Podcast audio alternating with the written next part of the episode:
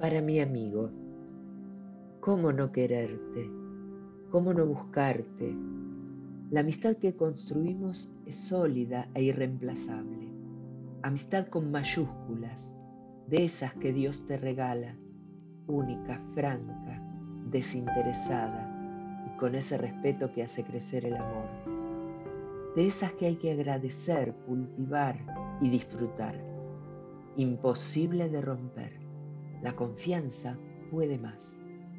Ostento con orgullo y un poco de vanidad este regalo especial y que comparto con vos, siempre juntos, con amor y que se llama amistad. Miriam Venecia.